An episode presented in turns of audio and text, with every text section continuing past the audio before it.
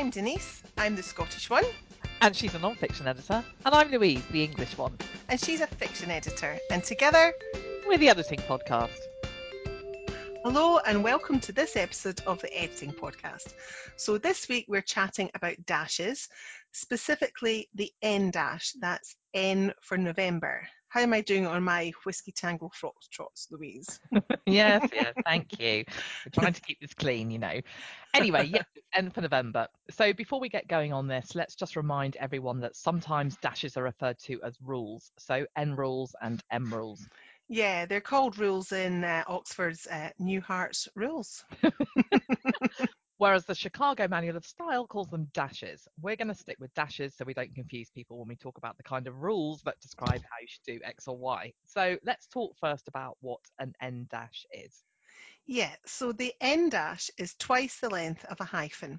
And there are several uses for this bit of punctuation, some of which apply whether you're writing and editing in US or UK English, and some of which don't. So we'll make sure to cover differences in usage.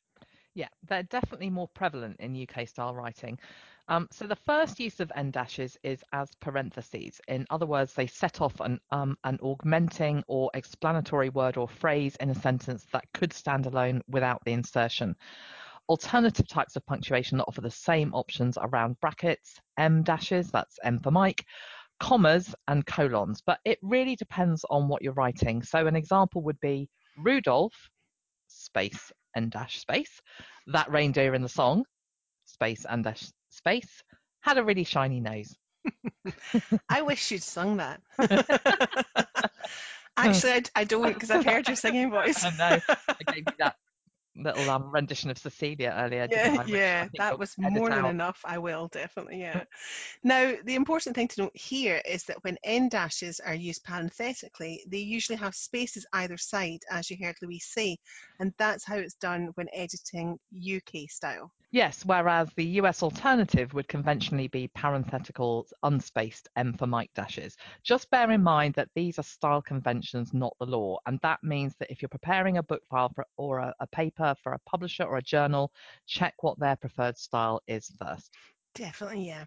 So the next place mm. you'll see N dashes is in number spans, and it's standard in both UK and US style to have no space either side. So in non-fiction, um, educational, business and academic texts, for example, think about where number ranges might be found um, in tables and figures, in dates, page numbers, and in citations and references, and often in the main body text and headers too. Yeah, and in fiction, it's slightly different. With prose, number spans are often written out, though again, this is a convention rather than a rule that must be adhered to. Still, you might find number ranges making their way into emails, texts, and letters, or say in um, a report if your story is a police procedural. And of course, they're good for date ranges. Mm. And um, talking of fiction, there's a third use for spaced N dashes if you're writing in UK style, and that's for dialogue interrupted by narrative description.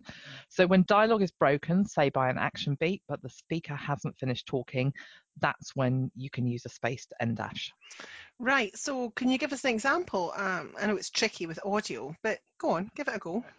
Yeah. So if a character called Denise was asking for another glass of gin. and the dialogue was interrupted by an action beat that mentioned her tripping over the carpet, it would go like this Louise, pass us that bottle of Hendrick's, will you?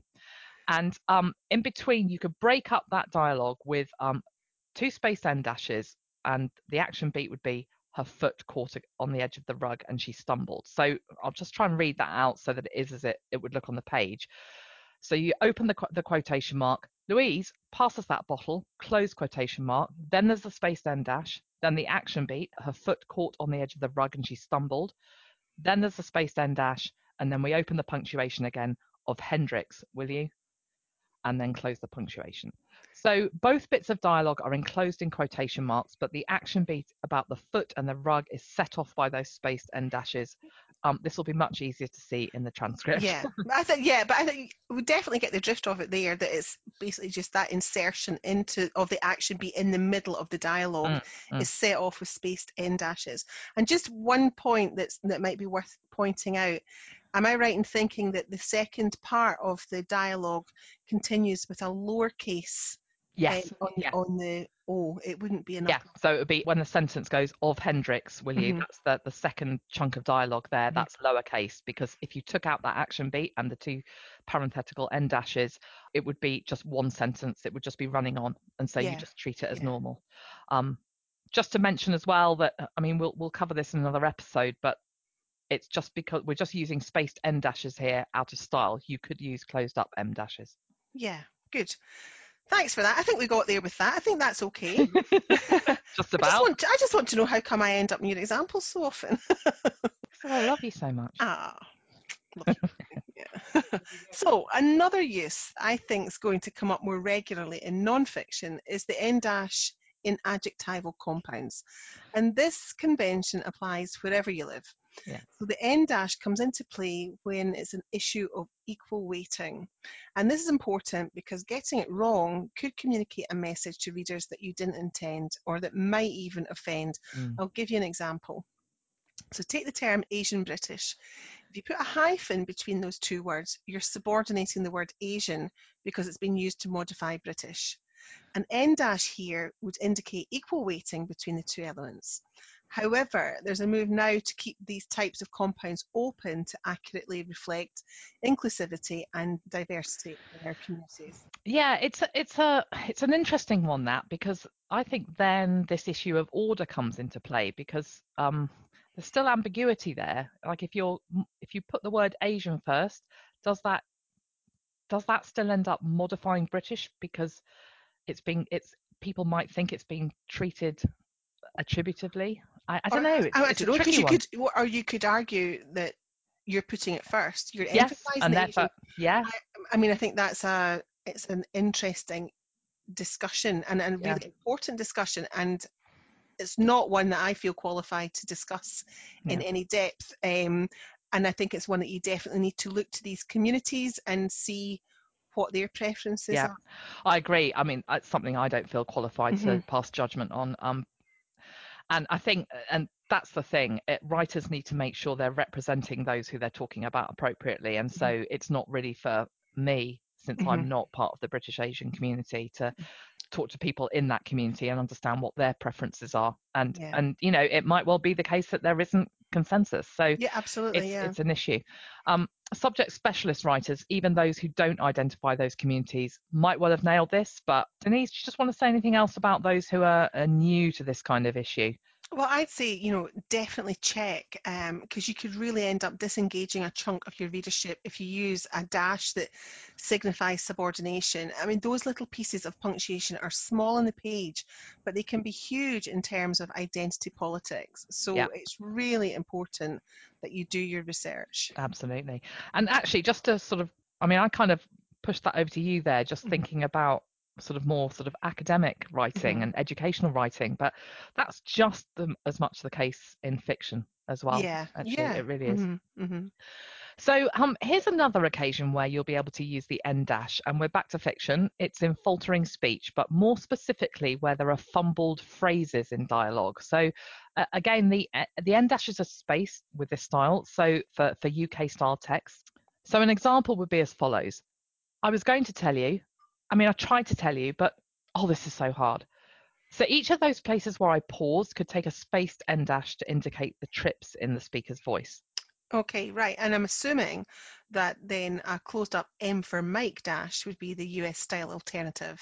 Uh, exactly. Yeah, yeah. So our next use of the en dash is global, and that's when it's used to indicate a connection, a relationship, or an alternative. So what these are doing is replacing the words to and and or or to show a connection between two words that can stand alone and that together are modifying a noun. So an example would be like this. A good author-editor relationship is essential. And the en dash is placed between the words author and editor and it's closed up, no spaces either side. Yeah, or you might be talking about the London New York flight. Again, there'd be a closed up en dash between both cities. It's the same as saying the London to New York flight. Now, the final way of using the en dash is to indicate omission, and this kind of thing comes into play more in fiction. So take it away, Louise. Yeah, so in fiction, um, and you're more likely to see this in older books, um, N dashes um, can be used to handle profanity. The uh, the N dash isn't a universal option, um, very much a UK convention, Mhm. um, and so it's used to replace every letter in the swear word except the initial letter. So you could write, "I told you to f" and then N dash N dash N dash off, and every letter except the F would be a spaced N dash. Yeah, but I'm guessing US style is different. M for Mike's, yeah? Yeah, though um asterisks can be used globally too. There's no one way. I have a really long blog post about dashes. I can stick that in the show notes because there are more examples than that. Great, great. So that's it on en dashes. So let's crack on with editing bites. This is the regular bit of the show where we each recommend a favourite resource that we think you'll find useful. So this week mine is the Conscious Style Guide, um, which is a website you can use. It's a terrific resource um, and guide on using conscious language. So looking at things like age, gender, ethnicity, um, all these sorts of things. Um, it's the, a current guide to how best to reflect these in your writing. That sounds great. Yeah. Um, mine is um, a little different. It's the masterclass webinars. So an annual subscription to that is not cheap. It's currently 199 quid in the UK. Not sure what the dollar. I think it's around about the same price in dollars. Um, Mhm. Johnny, my husband, gave it to me for Christmas or, or my birthday or something. Anyway, it was months ago, but I only just got around to buying it. But it's fantastic. There's a ton of stuff from writers, but also screenwriters and actors too. And and I think we writers and editors can learn so much from what goes on on screen. So if you've got a special day coming up and someone's looking to get you something just a little bit lovely, um, I highly recommend this. Well, I had my eye on that too for a long time, but actually I took the plunge and bought it for my husband for his birthday recently. Oh, how generous of you! So how generous, very generous of you. I Has just he ha- looked at it yet? No, but I have. yeah, also. I just happen to have his login details, hey? but, Yeah. uh, Oh, yeah. it's a great. I, there's so much to dive into. I'm really Mm. excited to to to have a good look round We it. should maybe pick one or two favourite episodes in future and, and, Yeah. and review them. I think that'd be a great Podcast. idea. Yeah, because there's I think there's lots there that would be relevant to our listeners, editors hmm. and writers. Yeah, Yeah. yeah. So that's it for this week. We hope you've enjoyed this episode. Thank you so much for listening to the Editing Podcast. You can rate, review, and subscribe to us via Apple Podcasts, Spotify, or whichever platform you prefer. And as usual, all the links we've mentioned are in the show notes, so you can grab everything there. Bye. Bye.